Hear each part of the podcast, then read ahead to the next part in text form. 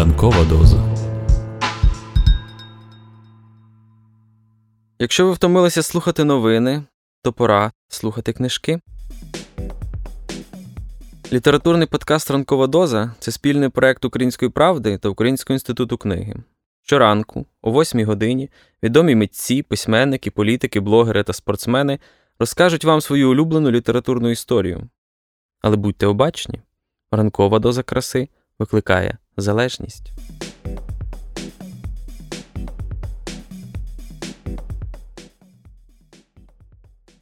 Я Іван Малкович, видавець, в даному випадку як дитячий видавець. Хочу сказати вам кілька слів про е, новий наш переклад е, Рольда Дала, Чарлі і Великий Скляний Ліфт. Е, по всьому світу цей письменник є улюблений і за опитуваннями юних читачів е, е, багато років в тих чи інших країнах саме книжки Рольда Дала посідають перше місце і улюблене місце в серцях е, читачів. Так сталося з Чарлі і шоколадною фабрикою. Це один з най, з найулюбленіших романів і в Україні. Я бачу, що його і в школі якось в позакласному читанні вивчають, і великий попит е, е, на на цю книжку читацький. І ось е, продовження Чарлі і Великий Скляний Ліфт, там, де ми прощаємося з героями. Книжки Чарлі і Шоколадна фабрика звідти починається, і вони опиняються в скляному ліфті великому. І цей ліфт на великій швидкості жене вгору з цим е, таким е, казково напівбожевільним е, Віллі Вонкою. Е, бо це спеціальний його ліфт, і вони просто їх несе в космос прямо. І пригоди наскільки карколомні в прямому розумінні. Там е, задіяний і президент США, і е, якісь е, космічні агенції і е, таких якихось збіги в просторі космічному. Де де вони зустрічаються з з новим величезним таким е, ракетоносієм і ракетою е, космічним готелем США. І е, там дуже багато курйозних, е, смішних моментів, гумор, і і простий, щасливий гумор, і е, нуар, чорний гумор Роальда Дала, бо як же ж без цього в його книжках, і феєричні закінчення. Звісно, ну, Роальд Дал це завжди велика, прекрасна читацька пригода, і я раджу вам поринути в неї.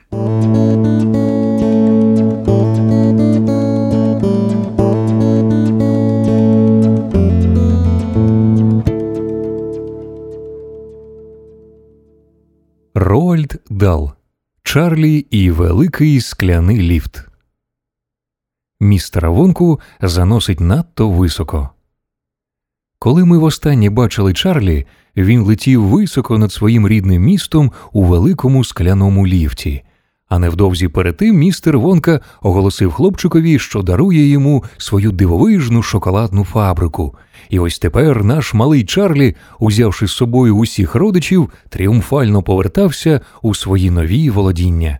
Гадаю, не зайвим буде нагадати, що пасажирами ліфта були Чарлі Бакет, головний герой містер Віллі Вонка, знаменитий виробник шоколаду, пан і пані Бакети, батько і мати Чарлі, дідусь Джо та бабуся Джозефіна, батько і мати пана Бекета, дідусь Джордж та бабуня Джорджина, батько і мати пані Бакет. Бабуся Джозефіна, бабуня Джорджина та дідусь Джордж ще й досі лежали в ліжку, яке заштовхали в ліфт перед самим відльотом. Дідунь Джо, як ви пригадуєте, встав із ліжка, щоб піти на шоколадну фабрику разом з Чарлі. Великий скляний ліфт здійнявся вгору на тисячу футів і летів дуже плавно. Небо було сліпучо блакитне. Усі на борту були страшенно збуджені від самої думки про те, що їм доведеться жити на славетній шоколадній фабриці. Дідунь Джо співав, Чарлі підстрибував, пан і пані Бакети уперше за багато років усміхалися, а троє стареньких на ліжку шкірили одне до одного свої рожеві беззубі ясна. А що втримує цю штукенцію в повітрі? прохрипіла бабуся Джозефіна. Гачки небесні, сказав містер Вонка. Ви мене дивуєте, сказала бабуся Джозефіна. Шановна пані, сказав містер Вонка, ви тут новенька, а от коли побудете з нами трохи довше, вас більше вже нічого не дивуватиме. А ці гачки небесні, не вгавала бабуся Джозефіна. Я припускаю, що з одного кінця вони причеплені до цієї штуковини, у якій ми їдемо, так? Так, сказав містер Вонка. А до чого вони причеплені з другого кінця? спитала бабуся Джозефіна. Що кожного дня, сказав містер Вонка, я глухну й глухну. Нагадайте мені, будь ласка, коли повернемось, щоб я подзвонив своєму лікарю отоларингологу. Чарлі, сказала бабуся Джозефіна, я щось не вельми довіряю цьому панові. І я теж, сказала бабуня Джорджина, він щось крутить. Чарлі нахилився над ліжком і прошепотів стареньким. Я вас дуже прошу, тільки нічого не зіпсуйте. Містер Вонка просто фантастичний. Він мій друг, я його дуже поважаю.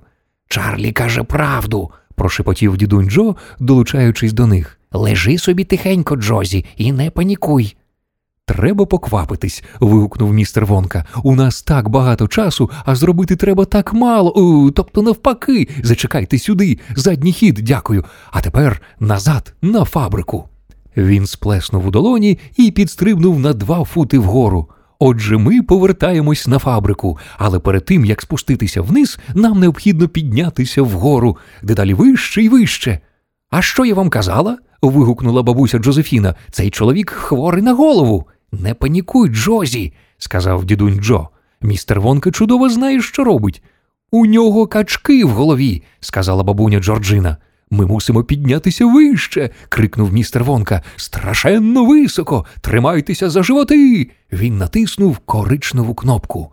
Ліфт затрусився і зі страхітливим свистом шуганув, наче ракета, вертикально вгору. Усі вхопилися, хто за кого зміг, і ця чудернацька машинерія набирала неймовірної швидкості. Вітер іззовні свистів усе гучніше і гучніше, пронизливіше і пронизливіше, аж доки врешті перейшов на суцільний оглушливий виск, і треба було верещати, щоб вас хтось почув. Стоп! верещала бабуся Джозефіна. Зупини його, Джо, я хочу вийти. Рятуйте. верещала бабуня Джорджина. Униз, униз. верещав дідусь Джордж. Ні, ні. верещав у відповідь містер Вонка. Нам треба здійматися вгору. Але навіщо? заверещали всі хором. Навіщо вгору, а не вниз? Бо що вище ми злетимо перед тим, як почнемо падати, тим стрімкіше вріжемось. вигукнув містер Вонка, а нам конче треба врізатись на шаленій швидкості. Врізатись у що? зарепетували всі. Та ж у фабрику, звісно, пояснив містер Вонка. Та ви якийсь пришиблений. вигукнула бабуся Джозефіна. Від нас залишиться мокре місце. З нас буде яєшня, сказала бабуня Джорджина. Можливо, погодився містер Вонка, однак мусимо ризикнути. Та ви жартуєте, сказала бабуся Джозефіна. Скажіть, що ви пожартували. Мадам, сказав містер Вонка, я ніколи не жартую. Ой боженько, заголосила бабуня Джорджина. Так ми ж всі розквецяємось, як шмарклі. Цілком можливо, сказав містер Вонка. Бабуся Джозефіна залементувала і сховалася під ковдру. Бабуня Джорджина так міцно стисла дідуся Джорджа, що той аж крекнув. Пан і пані Бакети притулилися одне до одного і від жаху втратили дар мови. І тільки Чарлі та дідунь Джо трималися більш-менш спокійно. Вони вже довго мандрували з містером Вонкою і звикли до його сюрпризів. Однак великий ліфт ні на мить не переставав віддалятися від землі, тож навіть Чарлі почав трішки нервувати. Містере Вонко. заволав він, перекрикуючи галас. Я тільки не розумію, чому нам потрібно падати вниз на такій шаленій швидкості. Мій любий хлопчику, відповів містер Вонка. Якщо ми не наберемо шаленої швидкості, то не зможемо пробити дірку в даху фабрики. Такий дах не так легко пробити. Але ж у ньому вже є дірка, сказав Чарлі. Ми її пробили, коли вилітали з фабрики. Отже, треба пробити ще одну, сказав містер Вонка. Дві дірочки краще, ніж одна. Це тобі підтвердить кожна миша. Великий скляний ліфт здіймався дедалі вище, і ось вони вже могли бачити під собою материки й океани, що розпростерлися внизу, неначе величезна шкільна мапа. Це, звісно, було дуже гарно.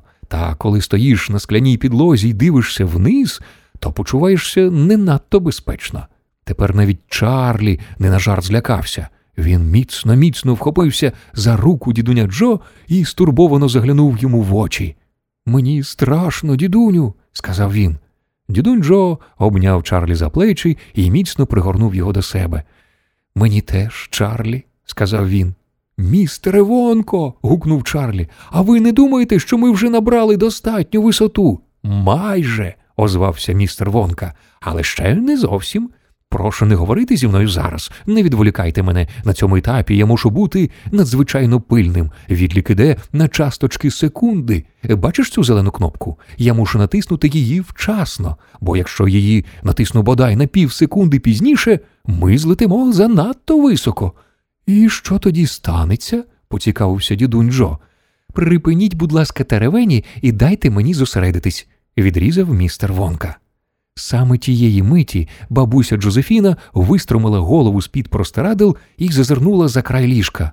Просто під собою, на віддалі двох сотень миль, вона побачила крізь скляну підлогу усю північну Америку, яка з такої висоти була не більша за звичайну цукерочку.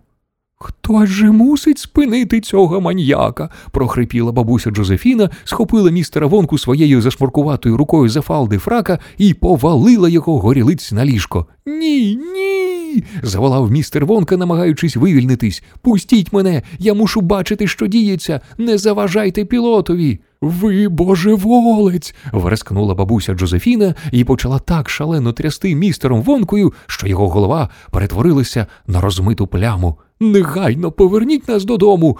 Пустіть мене, репетував містер Вонка. Я мушу негайно натиснути кнопку, бо інакше ми здіймемось надто високо. Пустіть мене, пустіть. Але бабуся Джозефіна вчепилася в нього мертвою хваткою. Чарлі. крикнув містер Вонка. Натисни кнопку, зелену, швидше, швидше, швидше. Чарлі стрибнув до кнопки і з розгону натиснув її великим пальцем. Ото ж мить ліфт потужно заскрипів і завалився на бік. Свисти шум іззовні вщухли, і запанувала зловісна тиша. Надто пізно. вигукнув містер Вонка. О господи, тепер нам гаплик. На цих словах ліжко з трьома старенькими і містером Вонкою сповільно відірвалося від підлоги і зависло в повітрі. Чарлі, дідунь Джо, пан Бакет і пані Бакет теж плавно знялися вгору. Замить усі мандрівці, включно з ліжком, витали у великому скляному ліфті, наче повітряні кульки. А що сталося? вигукнула бабуся Джозефіна, повиснувши в своїй нічній сорочці аж під стелю. Нас занесло задалеко? спитав Чарлі. Задалеко? вигукнув містер Вонка. Так, задалеко. І знаєте, куди нас занесло, друзі? Нас занесло на орбіту. Всі охнули, зойкнули і витріщили очі. Від приголомшення їм аж відняло мову. Ми тепер обертаємось довкола землі зі швидкістю 17 тисяч миль на годину, повідомив містер Вонка. Як вам це подобається? Я задихаюся, застогнала бабуся Джорджина. Я не можу дихати. Звісно, що не можете, сказав містер Вонка, бо тут немає повітря. На цих словах він полинув під стелю до кнопки з написом Кисень і натиснув її. Зараз усе буде добре, сказав він. Дихайте на здоров'я. Якесь дивне відчуття, сказав Чарлі, пропливаючи неподалік, я наче якась мильна бульбашка. Чудовенько, втішився дідусь Джо.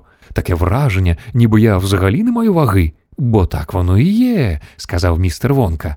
Ми всі не маємо ваги, жодного грама. Що за дурня? запротестувала бабуня Джорджина.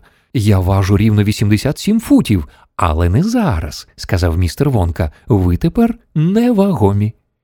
Тим часом троє стареньких, дідусь Джордж, бабуня Джорджина і бабуся Джозефіна відчайдушно намагалися забратися назад у ліжко, однак їхні спроби були марні. Щоразу, коли ліжко опинялося під ними, і вони вже примірялися в нього лягти, їх знову підносило вгору. Чарлі з дідунем Джо аж животи надривали зі сміху. Що тут такого кумедного? здивувалася бабуша Джозефіна. Нарешті ми підняли вас з ліжка, загахотів дідунь Джо. Краще заткнися і поможи нам знову лягти, огризнулася бабуся Джозефіна. Навіть і не мрійте, сказав містер Вонка. Ви вже ніколи не ляжете, просто плавайте собі і радійте. Та він і справді божевільний. крикнула бабуся Джорджина. Ось побачите, він усіх нас розквецяє.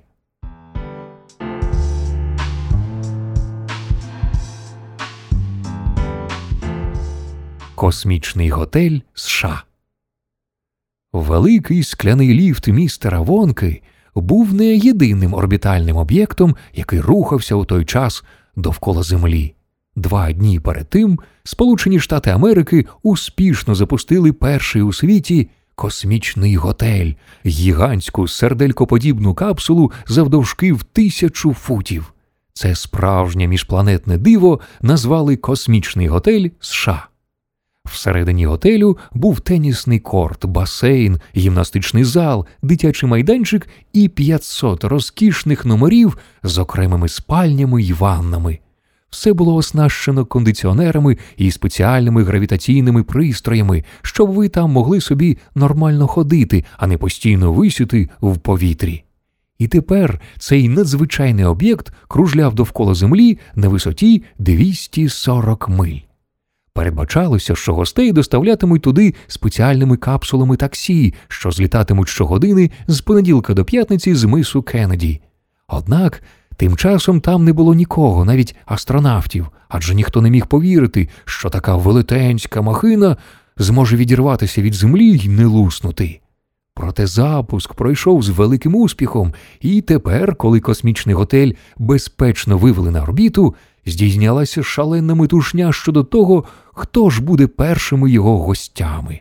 Ходили чутки, що серед перших відвідувачів готелю буде сам президент Сполучених Штатів. Тому нічого дивного, що люди з усього світу кинулися, мов божевільні, замовляти готельні номери.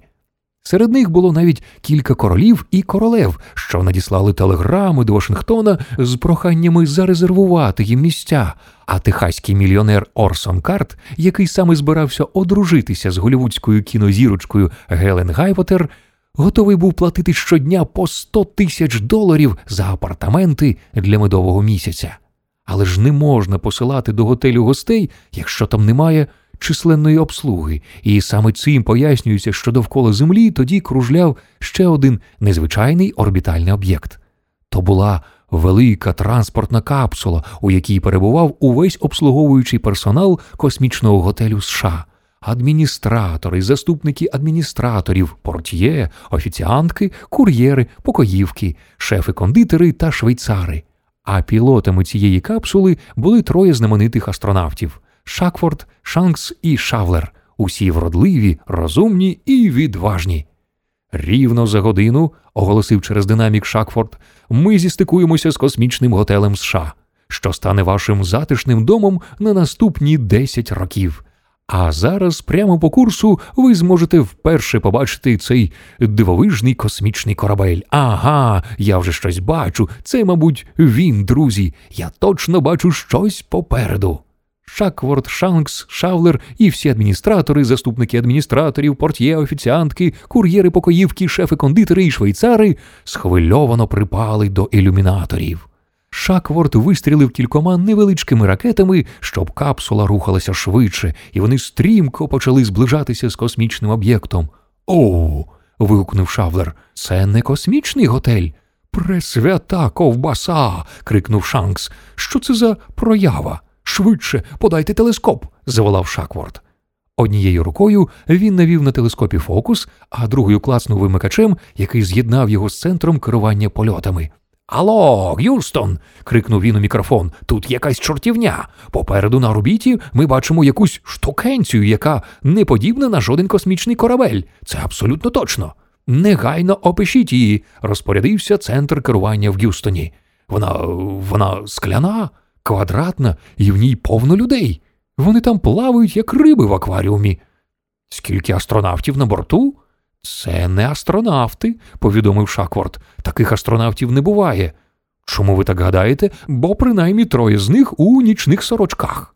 Що за дурниці, Шакворте, осадив його центр керування. Схаменіться, нам не до жартів. Я присягаюся. вигукнув бідолашний Шакворд. Троє з них у нічних сорочках. Дві бабусі й один дідусь. Я чітко їх бачу. Бачу навіть їхні лиця. Хай йому грець, та вони дрівніші за Мойсея, їм, напевне, років по дев'яносто. Ви збожеволіли, Шакворте, гаркнув центр керування. Вас звільнено. Дайте мені Шанкса.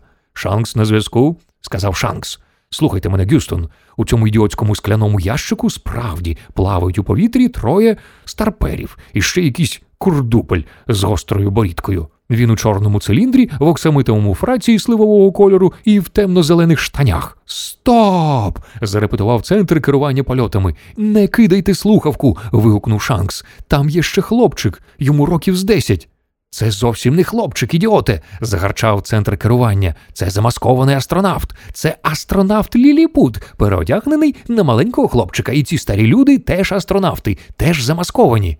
А хто ж вони такі? здивувався Шанкс. Звідки мені в біса знати? гаркнув центр керування. Вони що, націлились на наш космічний готель? Власне, туди вони й націлились, крикнув Шанкс. До готелю залишилось не більше милі. Я вже його бачу. Вони хочуть його підірвати. заволав центр керування. Це жахливо, це.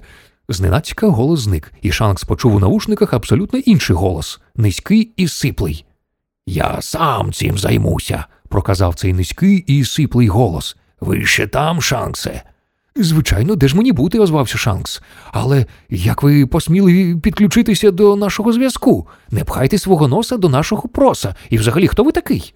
З вами говорить президент Сполучених Штатів, повідомив голос. А з вами говорить чарівник країни Ос, буркнув Шанкс. Що за дурні жарти? Годі базікати, Шанксе, огризнувся президент. Я оголошую надзвичайний стан. О, господи. зойкнув Шанкс, повертаючись до Шакворта і Шавлера. Це справді президент, президент Гіліграс власною персоною. Вітаю вас, пане президенте. Як ви маєтесь? Скільки людей у тій скляній капсулі? просипів президент. Восьмеро, сказав Шанкс, і всі плавають у повітрі. Плавають? На нас тут не діє сила тяжіння, пане президенте, тут усе лине в повітря. Ми й самі полинули б, якби не були пристебнуті. Ви цього не знали? Звичайно, знав, сказав президент. А ще що ви можете доповісти мені про ту скляну капсулу? Там є ліжко, сказав Шанкс, велике подвійне ліжко, яке теж плаває. Ліжко? гаркнув президент. Яке таке ліжко в космічному кораблі? Я присягаюся, що це ліжко, запевнив Шанкс. Ви зовсім здуріли, Шанксе, заявив президент. У вас не голова, а качан капусти. Я хочу говорити з Шавлером. Шавлер на зв'язку, пане президенте, сказав Шавлер, забираючи мікрофон у Шанкса. Для мене велика честь спілкуватися з вами, пане президенте. Ой, та заткніть ви своє піддувало, сказав президент. Краще скажіть, що ви бачите. Там справді ліжко, пане президенте. Я бачу його в телескоп. На ньому є простирадла, ковдри і матрац. Це ніяке не ліжко, йолопи причмелений, зарепетував президент. Невже до тебе не дійшло, що це військова хитрість, це бомба, бомба у вигляді ліжка. Вони хочуть висадити в повітря наш причудовий космічний готель. Вони це хто, пане президенте? поцікавивши Шавлер. Менше говори і дай мені поміркувати, звелів президент. Запала тиша. Шавлер стурбовано чекав. Шанкс і Шакворд теж чекали. Чекали адміністратори, заступники адміністраторів, портьє, офіціантки, кур'єри, покоївки, шефи кондитери і швейцари. А в величезній залі центру керування польотами в Г'юстоні добра сотня операторів застигла перед своїми пультами і моніторами в очікуванні розпоряджень, які дасть астронавтам президент. Я оце щойно подумав, мовив президент. Ви ж маєте на своєму космічному кораблі телевізійну камеру, Шевлере, так? Звичайно, пане президенте. То включіть її, Бовдоре, щоб ми всі ми змогли побачити цей об'єкт. Я навіть про це не подумав, сказав Шавлер. Не дивно, що саме ви стали президентом. Хвилиночку. Він простяг руку і вімкнув телекамеру, розташовану в носовій частині космічного корабля. Тієї ж миті 500 мільйонів людей з усього світу, що слухали усе це по радіо, кинулися до своїх телевізорів. Вони побачили на телеекранах точнісінько те саме, що бачили Шакворд, Шанкс і Шавлер, загадковий скляний ящик, що виконував орбітальний політ довкола землі, а в тому ящику, хай і не дуже виразно, плавали в повітрі семеро дорослих, один хлопчик і велике двоспальне ліжко. До того ж троє дорослих і справді були в нічних сорочках, з-під яких стриміли босі ноги. А вдалині, позаду, за скляним ящиком, телеглядачі могли розгледіти величезний, блискучий сріблястий силует космічного готелю США. Проте всі погляди були прикуті до зловісного скляного ящика з його зловісними істотами, до вісьмох таких потужних і тренованих астронавтів, що їм навіть не потрібні скафандри. Хто вони? І звідки прибули? І головне, що то за страхітлива річ, замаскована під ліжко. Президент сказав, що це бомба, і він, мабуть, правий. Але що ці прибульці намірилися вчинити? Скрізь у цілому світі, в Америці, Канаді, Росії, Японії, Індії, Китаї, Африці, Англії, Франції, Німеччині та інших країнах телеглядачів почала охоплювати паніка. Тримайтеся від них подалі, Шевлере, наказав по радіозв'язку президент. Звичайно, пане президенте, відповів Шавлер. Звичайно.